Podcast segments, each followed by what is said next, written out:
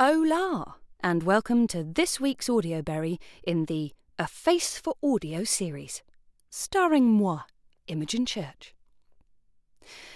This week, Intimidating Your Husband at Bedtime Story Hour. I love my husband. I do. But there are very few perks in the life of an unknown actress, and one of them when you specialise in voice acting, is surely to intimidate your husband at bedtime story hour. When I first came to know my husband, he already had a daughter. It was one of his great joys to sit with her at bedtime and read her a story. I like to feel I robbed him of that when I turned up in her life with the all singing, all dancing list of accents and characters that made her squeal with delight. My husband and I then acquired a second child. And once again, I took great joy in being very loud over the baby monitor in my impressive children's story time voices. To the point at which he did confess that he didn't feel very comfortable if I ever sat in the room with him. Now, to give him his due, he's pretty good. He is good. He gets nice inflections. He does some voices. He's a very, very, very clever man, so he can make sense of the words. But the problem is, he is very, very, very clever.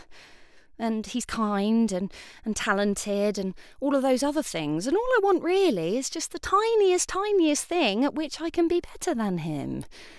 You know, and also to make our children love me more than him.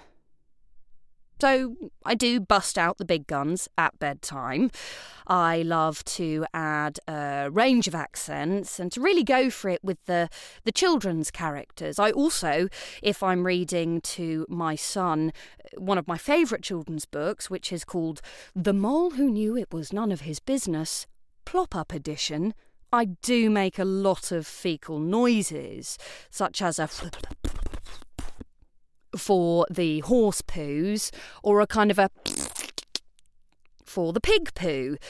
By the way, if you haven't read this book, you must, must, must read it. It's a fine work of fiction.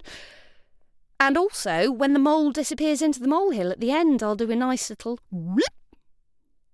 So, as you can see, massively intimidating. My husband, however, is annoyingly secure in himself, and so he does continue to read the bedtime story, uh, but his work colleagues do quite often ask if I give him notes. I don't give him notes on characterizations, but I am a massive pedant, so sometimes I will give him notes on pronunciation. However, I would like to cut in at this point and say that I get given notes on pronunciation every single time I read a book. So, in effect, I'm just forcing him to live up to my exacting professional standards. But I do feel that he benefits from it, in a way. If only in the way that he no longer has me on a pedestal in quite the way he did, and he can just rue the day I came into his life. But there are small pleasures in life, and that's one of them. So, you know, from now on in, if you have children, or even if you just like reading children's books, maybe put some extra hours in. Just really work on your characterizations and your accents and your highs and your lows, and just really try and upstage your partner. There's a lot of fun to be had. Thank you for listening. I'll see you next week.